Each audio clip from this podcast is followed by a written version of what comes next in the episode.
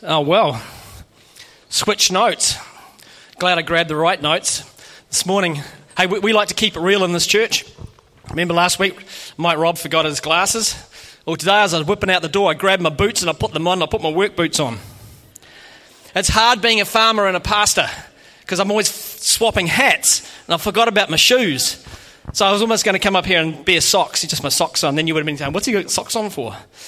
So I thought, Nah, let's just own up to it. I'm a farmer.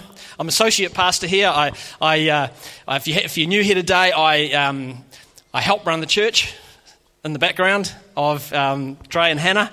Uh, which are just amazing lead pastors we've got here. We've seen an incredible journey um, for the last five years. We've got an incredible teams, and I say teams because we've got teams everywhere of incredible people in Cornerstone. We have babies, lots of them now. We used to have none.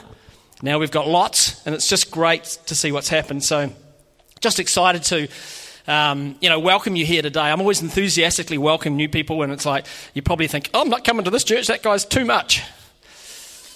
Sorry, it's my personality. So, um, uh, Friday I had a day off, proper day off where I didn't use too much energy, and I, I took four of the guys from the Franklin Graham uh, Crusade for a tour through Arthur's Pass and up to the Craigieburn Hut and up to Castle Hill, and it was quite a cool day. And it was, it was funny, just I love the fact that I realised that I'm actually a people person. When I, when I do something like that, there, Jared got me in, Jared Van Berkel got me into it, but when, when I do something like that, it's like it actually, I quite enjoyed poking cheek at these guys and taking them up these trails until finally at the last one, two of the guys didn't finish the, didn't complete things because they did too much walking, but hey, you got to walk. So that's who I am. I'll take you a bit further than you want to go. So this morning, I want to take you a little bit further than you want to go. This, uh, I'm Pentecostal. As a church, we're Pentecostal. So that's my roots. And I just really felt to speak into this um, area this morning. And, and, my, my message is this. I, I, was, I wasn't too sure what name, what to call it. But I was, I was thinking initially, I was thinking heart and flesh. Then I was thinking, oh, that's weird, that doesn't really work. And then I thought, oh, spiritual hunger, but that sounds too spiritual. Most of us will think, oh my gosh, here we go. And then I thought of the words all in, and I like all in. All right, so if we start with a scripture, woo, I've been told that the words are too small, but it's not the point to put them up there, it's just to prove that it's in the Bible. In those days, John the Baptist came preaching in the wilderness of Judea, saying, Repent, for the kingdom of heaven is, is near. This is he who has spoken of through the prophet Isaiah, a voice of one calling in the wilderness, prepare the way of the Lord, make straight, his, uh, his, his, make straight paths for him. And John's clothes were made of camel's hair, and he had a leather belt around his waist. His food was locusts and wild honey. And people went out to him from Jerusalem and all Judea and the whole region of the Jordan. Confessing their sins, they were baptized by him in the Jordan River. I don't, don't know about you, but this is crazy. This is it's like his hippie comes from nowhere with hair like Donny. Do you want to do a twirl? Do a twirl, man. Like that. I mean, here's this guy who's been eating, you know, honey and locusts, and, and, and he's, he's got wearing leather we think of different people wearing leather in New Zealand, but all of a sudden, all these people come out to see this crazy man, or sort of seemed like a crazy man, and he's, then he's in the river baptizing people, and people are just flocking to, be, to repent of their sins and be baptized. And it's like, it's like, what's going on here? And so I had a question. Why did the people respond? That was my own question. So, this is why when you're preaching, sometimes you've got to answer your own question before you can ask the question. And then I thought, because there was a spiritual hunger in the land. Yeah, Arthur, that's right, spiritual hunger. So there's a spiritual hunger in the land, and then, then it's like, so the people respond. That makes sense. But then why? Why was there a spiritual hunger in the land? And so in my thinking, it's amazing where you go when you're thinking, but I'm thinking, well, what happened between Malachi and Matthew, the last book of the Old Testament and the first book of the New Testament? So I, I Google searched it like you do these days, and I found this thing out. There was a 400 year gap between Malachi and Matthew. That's a long time. How many prophets have you heard about in that period? How many godly kings have you heard about in that period? How many prophetesses have you heard about in that period? I haven't heard of any. And so what had happened, there was this, there was this time period where there wasn't like a real obvious voice of God somehow. I don't know if, if you've been to Bible school, you might know a bit more than me. Fergus, bro. You're not contracting today. That's what happens with con- when you're farming, you're weather dependent. All right. So I was thinking, why don't we see these people? Why don't we see the, the, the, like the voice of God? So, okay, we understand now there's a spiritual hunger because there was an absence of the, the presence of God. And so then I saw this, um, this uh, what do you call it, commentary, and I thought this is pretty good. So I'm just going to read the commentary because there's no point in me making it up, no point in reinventing the wheel. It says this the period of silence between the Old Testament and the New Testament is nothing new. It actually follows the pattern of God that has, he has repeated throughout the Old Testament. First, God generally designed or allowed a desperate situation to arise before presenting his deliverance. Secondly, he always called upon a faithful servant to stand in the gap, making intercession to, on, to him on behalf of the people, and to be his agent through whom he can perform his work.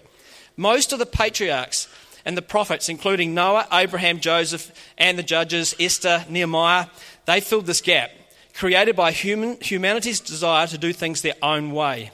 The efforts of man had to be frustrated before the divine intervention ensured. The recorded history of the intertestamental, I got that, take note, periods of, to, points to a, a similar experience. It seems that God allowed his people to exhaust their resources and reduce themselves to another desperate situation before he brought to, on, to them on the scene his most faithful and only perfect servant, his son Jesus Christ. Does that make sense? And so there was a, hung, a spiritual hunger for something that was real. And we're going to look at why that happened in a minute. But it makes sense. If you deprive yourself of something for long enough, you are, that you are more desperate for it when it comes. All right? If you don't eat chocolate enough and you see a cake of chocolate, like this morning, it's like, sheesh, I just want chocolate.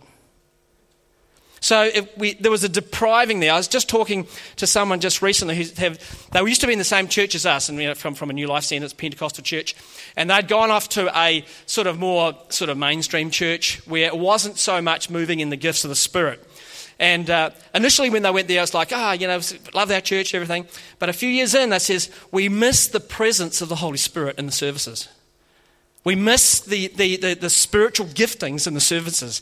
And it was like, I was like, yes, that's good that we miss, can miss something. So sometimes when we've got it, we get used to it, but when we haven't got it, we can miss it.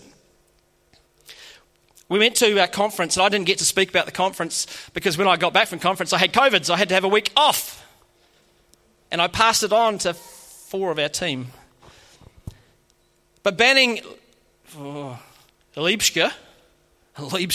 He's from uh, Jesus Culture. He's one of the pastors in Jesus Culture movement there. He said this at the conference So when society is at its lowest, that's when God breaks in. Are we seeing a little bit of society at its lowest right now? Life is hard.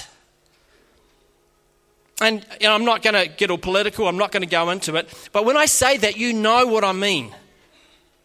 If you need some help to know, you can talk to me later. But there's, life's hard. I'm a farmer. And the rules and regulations and, and restrictions that are coming on farming are crazy. And a lot of them are stupid. I, and I get, the, I get the intent, but a lot of the rules are ridiculous. And it's like um, I was talking to a young guy, and he dropped some calves off the other day. And he goes to a church, the church we used to go to actually. Really good young guy, connected with the community, um, does a lot of rugby, so he's a rugby player. Um, he, he, went quite high in the ranks, but he's really commit, co- connected to the community. And he said to me, he said, Lyndon, it's tough out there. He says, there's five people in Leeston in the last month that have tried to commit suicide. They tried, they didn't succeed. I know he took one of them off the ledge.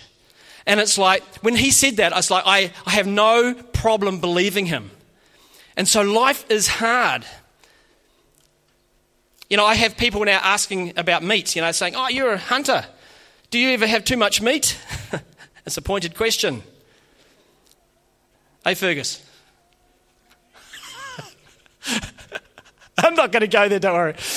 But I, but I have people coming and asking because uh, actually, look, we're looking for something to replace like our, our beef and our chicken and that because it's just getting too expensive. And it's like people are finding that it's hard. I, I um, and it sort of excites me because when people are, are struggling, people are open because they want answers, they want help.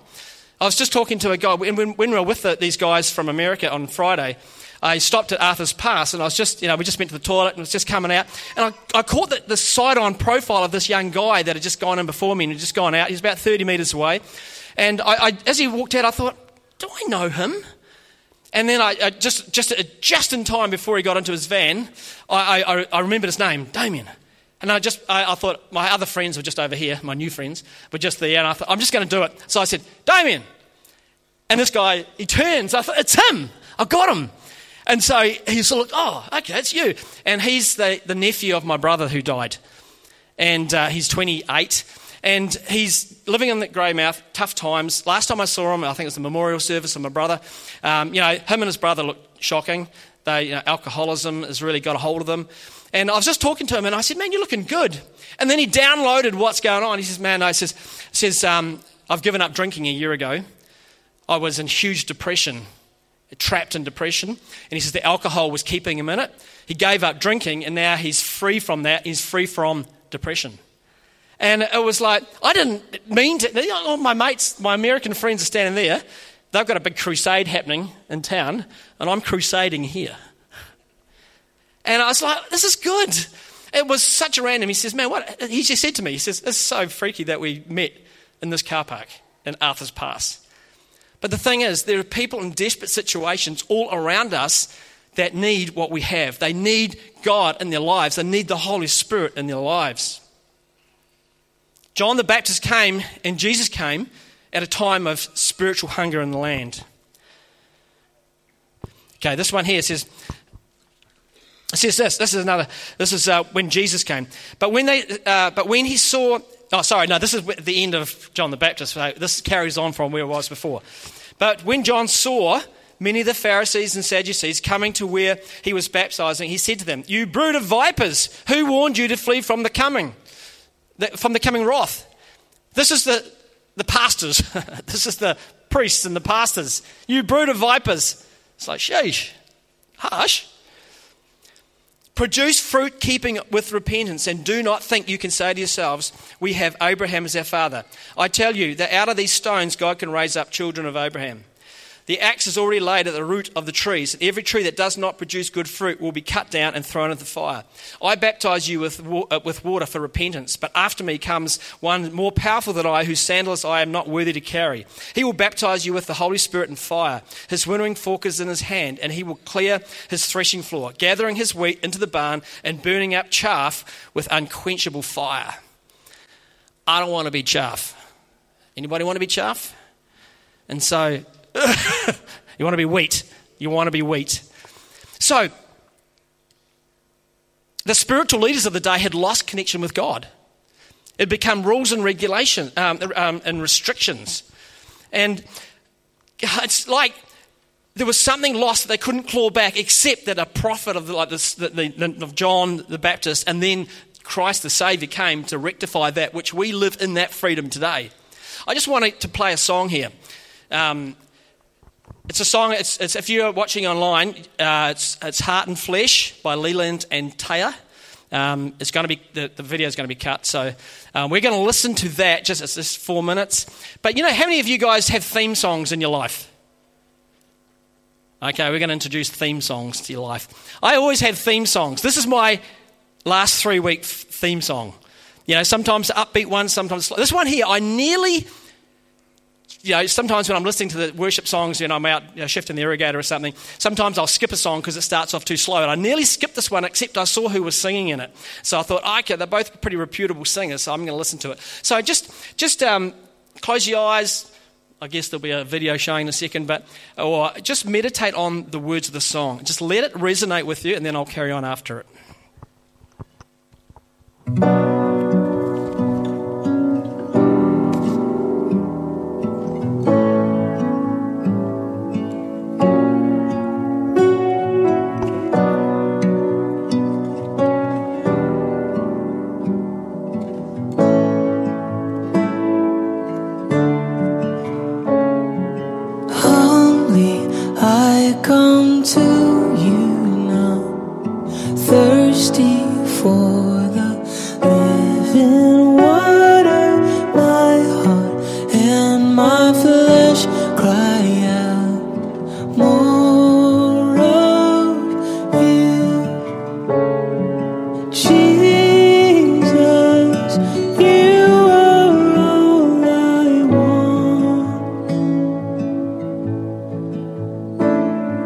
Jesus,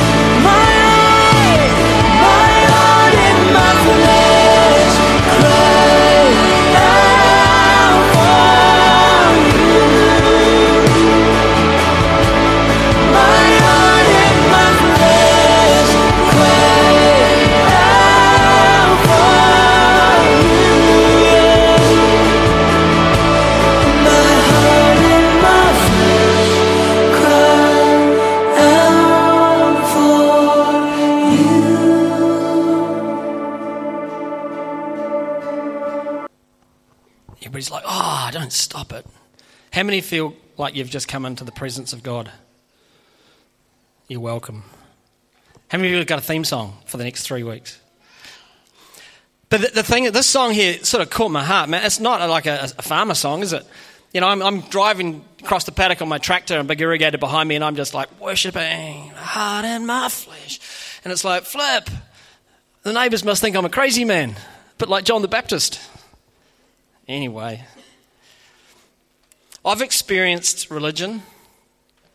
You know, I grew up in a, in a church that was dead as a doornail. And I've, I've, I've um, experienced the, the intimacy and, and connection and freedom of the Holy Spirit in my life. Um, at Salvation at 19, um, absolutely turned my life upside down. Instead of trying to escape God, I just wanted more of God.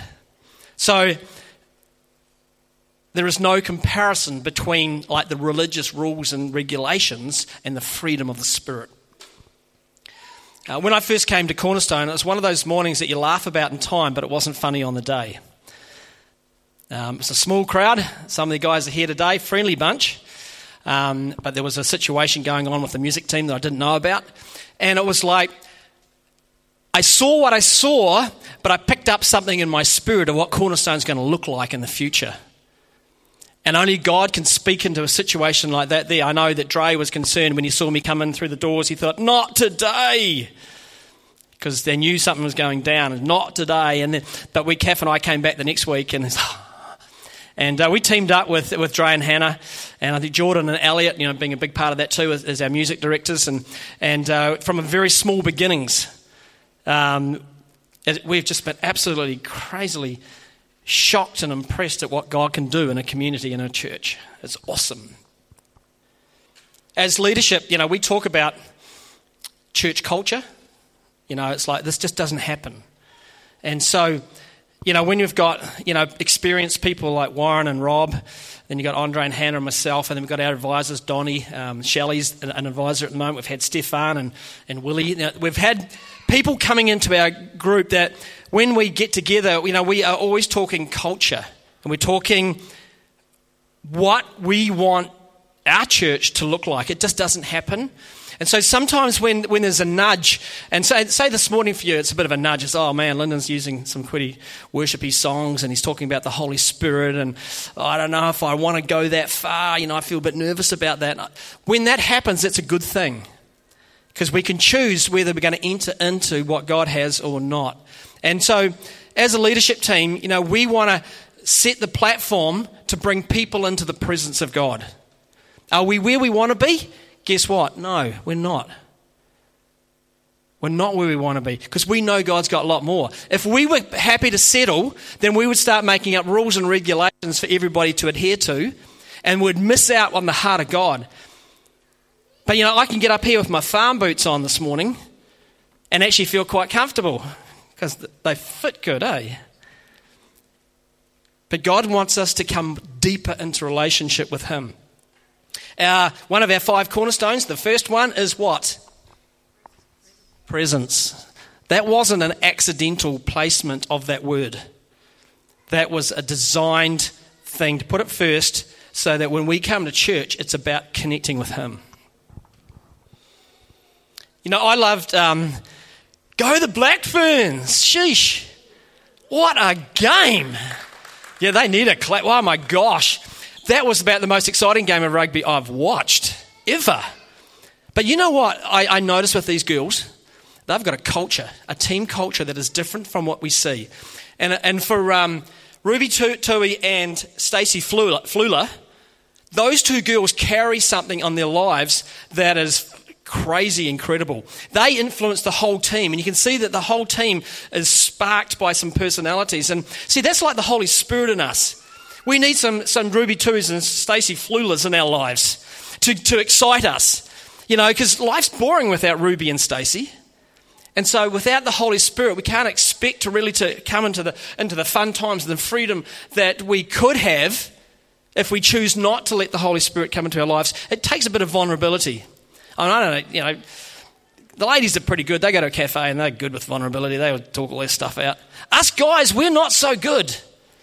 It's like, nah, nah, I'm all good, mate. I'm all good. But I've, I've just witnessed a group of guys just recently, and we get vulnerable with each other. And I tell you what, there is something that happens. I believe the Holy Spirit inhabits that space of vulnerability, which is pretty exciting. And so we want to see greater. You know, we're out of COVID's now. 2023 is here, and it's like we're you know, we want to set some goals next year, personal goals. I think we all need to set some personal goals of where we're going with our walk with God. What, what influence and what transference do we have on the generations around about us and the impact we have in a church? Exodus 33. This is um, Moses. He said, Then if your presence, he said to him, if your presence does not go with us, do not bring us from here. With the inference being like, if we go there and you're not there, I'm not coming. If we go there and you're not there, then we've just wasted our time. There's no point in being where you're not. Here's David. You know, David's fallen in adultery. He's, he's sort of messed up his life and he's, he's really killed you know, the, uh, Uriah. And, and now he's, here's his heart's cry Do not cast away your presence. And do not take your Holy Spirit from me. This is in the Old Testament. Do not take away your presence. And it's like here is a, a war hardened, battle weary king who is saying, God, I need more of you. I don't take away what I had. I, I need you.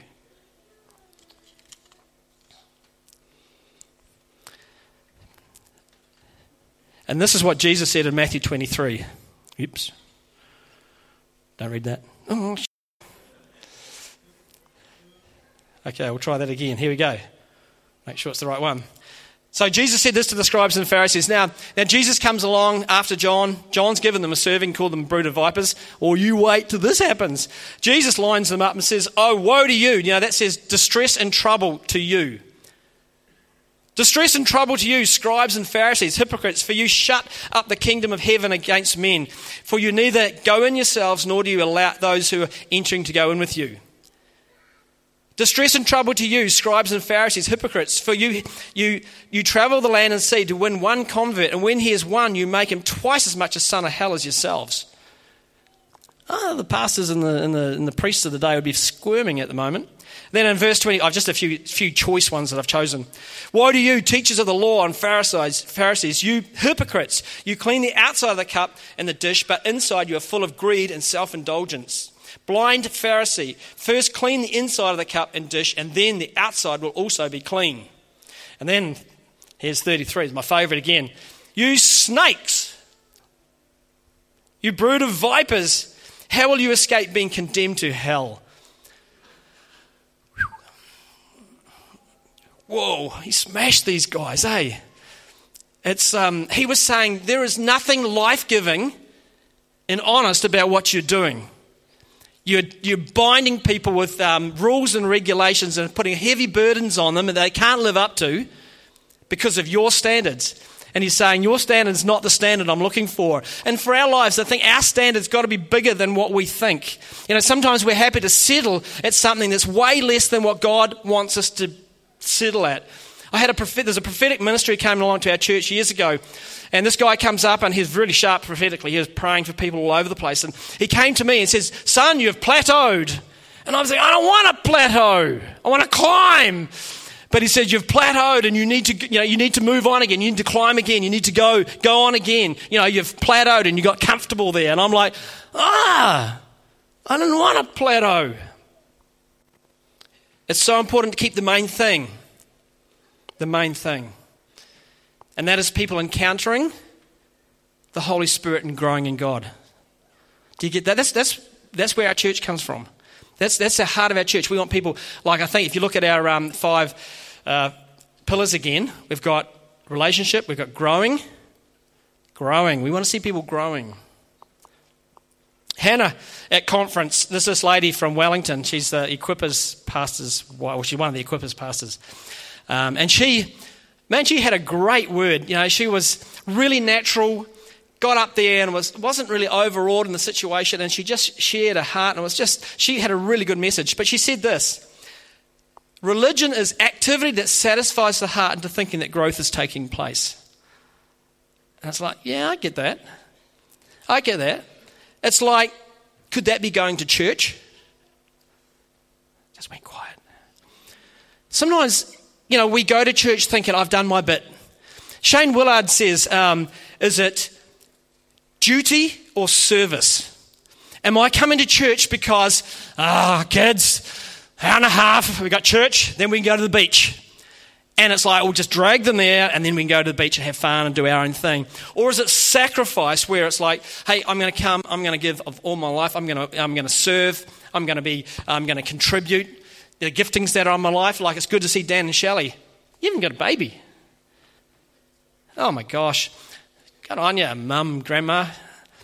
It's so good to see you come back. And, you know, it's like, um, a heart to serve. And it's like, I mean, Dan, I think you said last night, it's been ages. It feels like we're really disconnected, and it's great to see you back. And it's like, you know, we, we want to stay connected with what God's doing. We want to, you know, we want to challenge ourselves that we're not just happy to, to come along occasionally or, or just have a nominal sort of a, a, a Christian experience. It's like when you, that's why I call the sermon all in. It's when we are all in. I mean, you, you, this sermon was going to go so many places that I'm not going today. I was going to talk about Braveheart. And I knew I'd get all the guys because it's our favourite movie. I don't want to be a martyr. And then I, as I was doing it, I thought, I can't do it. But the thing that I was going to point out of that movie, here's the, the summary, is that William came in to settle down, to get married, have a family, be a farmer. He, he, he was partially involved. Uh, Scotland was ruled by England and everything. But then there came a turning point where he was all in. They said, You're going to fight. He says, No, I'm not going to fight. I want to be a farmer.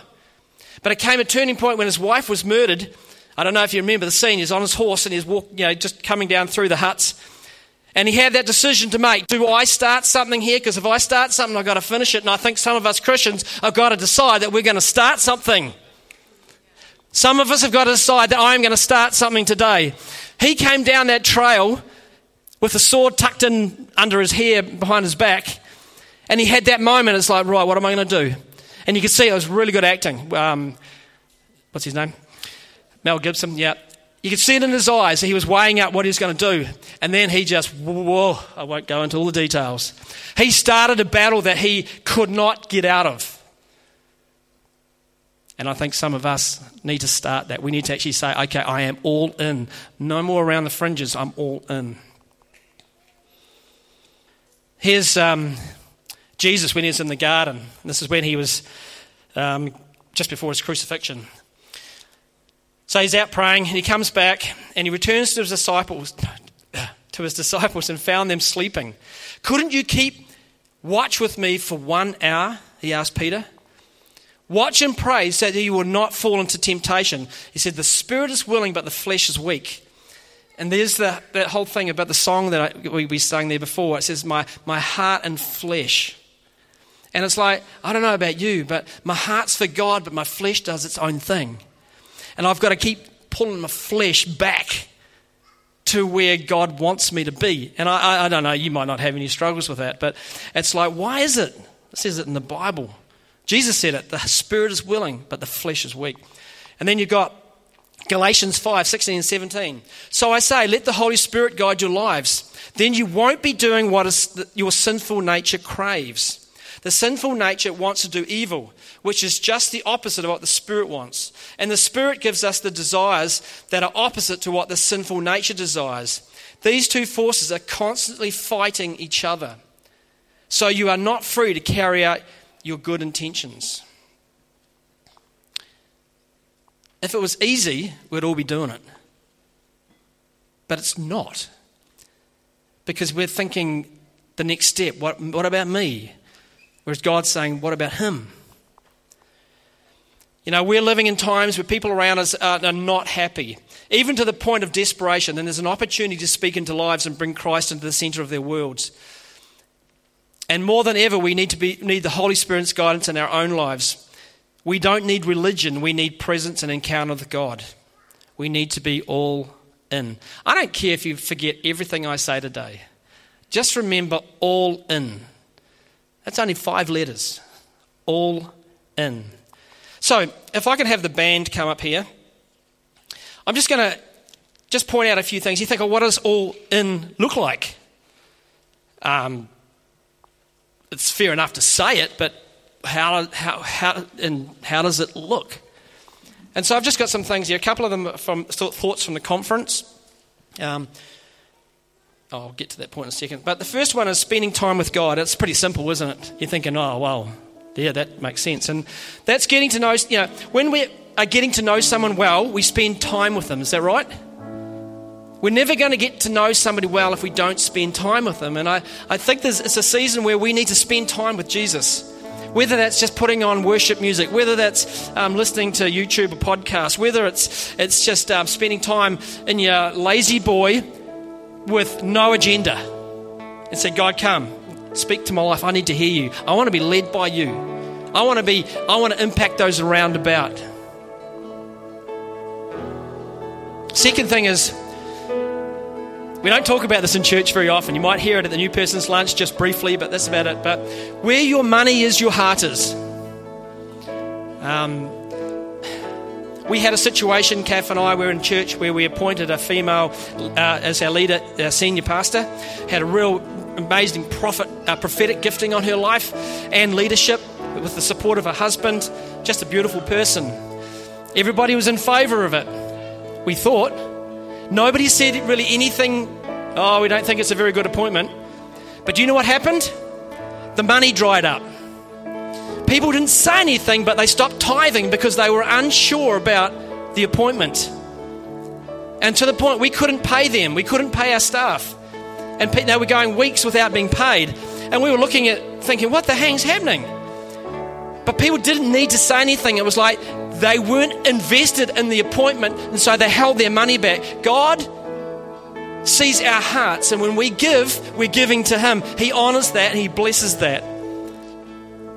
You know, with my kids, if I buy them their first car, they don't value it. If they work at the checkout or the McDonald's and they get enough money for a car, they value that. And so, where we put our money, we value. Jesus, he noted amongst all the crowds a widow that came up and gave her two mites. And all the others were giving thousands. She comes up and gives cents. And he says, What she has done is greater than all the others. Because it's not out of our overflow, it's about of our substance that we give. There goes my tithing message. We don't need to do that for another year. And the next two things I got from conference just sitting in the room and the atmosphere. And this, this first one is this sometimes what is good is not the best for us. Online church is good. It's something new. It's like COVID created online church in every local church around the country and the world. That's great. You can watch, you can go to church anytime you like. When we can't make it, we can watch it during the week. When we're sick, we can watch it. When, when it just doesn't work to get to church, we can watch it. It's great, but it's not best. There's something about being in the room that you experience more of what God has for you amongst your brothers and sisters and your family. We were, we, at the conference, Banning was speaking, and I, I look back on my notes thinking that I got the most out of what Banning was speaking. But when I look back, Tuck Barnard, Barner, I got more notes off him. If I look at my notes, I get more out of the notes of Tuck. But something about Banning was that he was so natural. He was so real. He wasn't hyped up. He was just talking like this. He was just yarning to us like this. Oh, I must be a bit hyped, eh? I need to calm one down. Sharing his stories. And there was something you picked up in the atmosphere that you, if you weren't in the room, you wouldn't have picked it up. But being in the room, God touches the hearts. So get to church, get in the room, get to Connect Group, get in the room.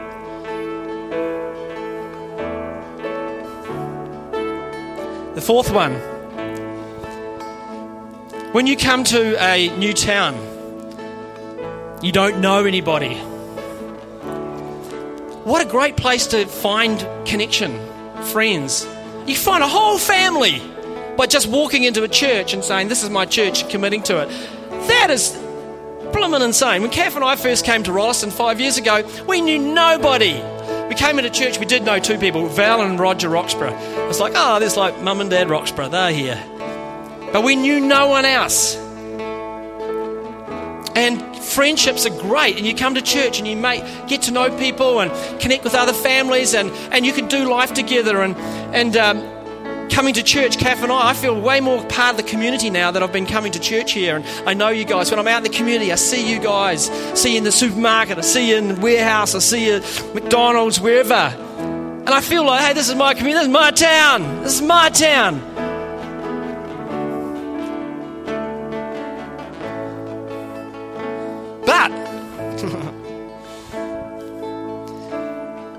The connection is good, but if the connection becomes the reason you come to church, then we miss out on something.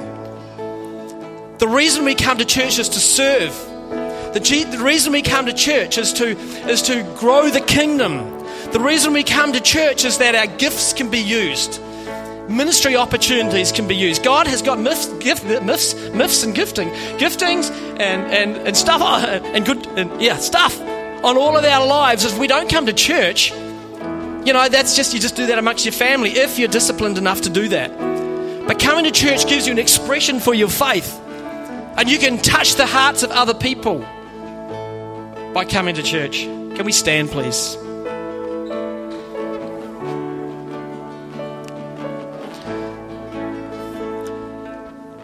We're going to sing the song Meet Me Here. And, uh,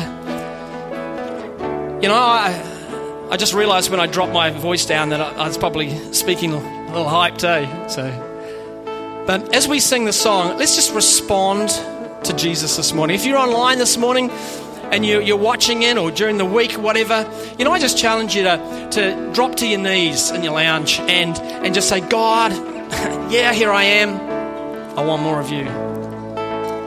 And this morning, if, if anybody this morning feels that something has been pricked in their lives and they would like some prayer, some ministry, You remember the altar call? The altar here is always open. We've got a team that are just happy to pray with you. That there's something in our lives that actually wants more of God. My heart and my flesh. Flesh, you get in behind. You line up with my heart. And this song says it beautifully as well. So let's sing the song Meet Me Here.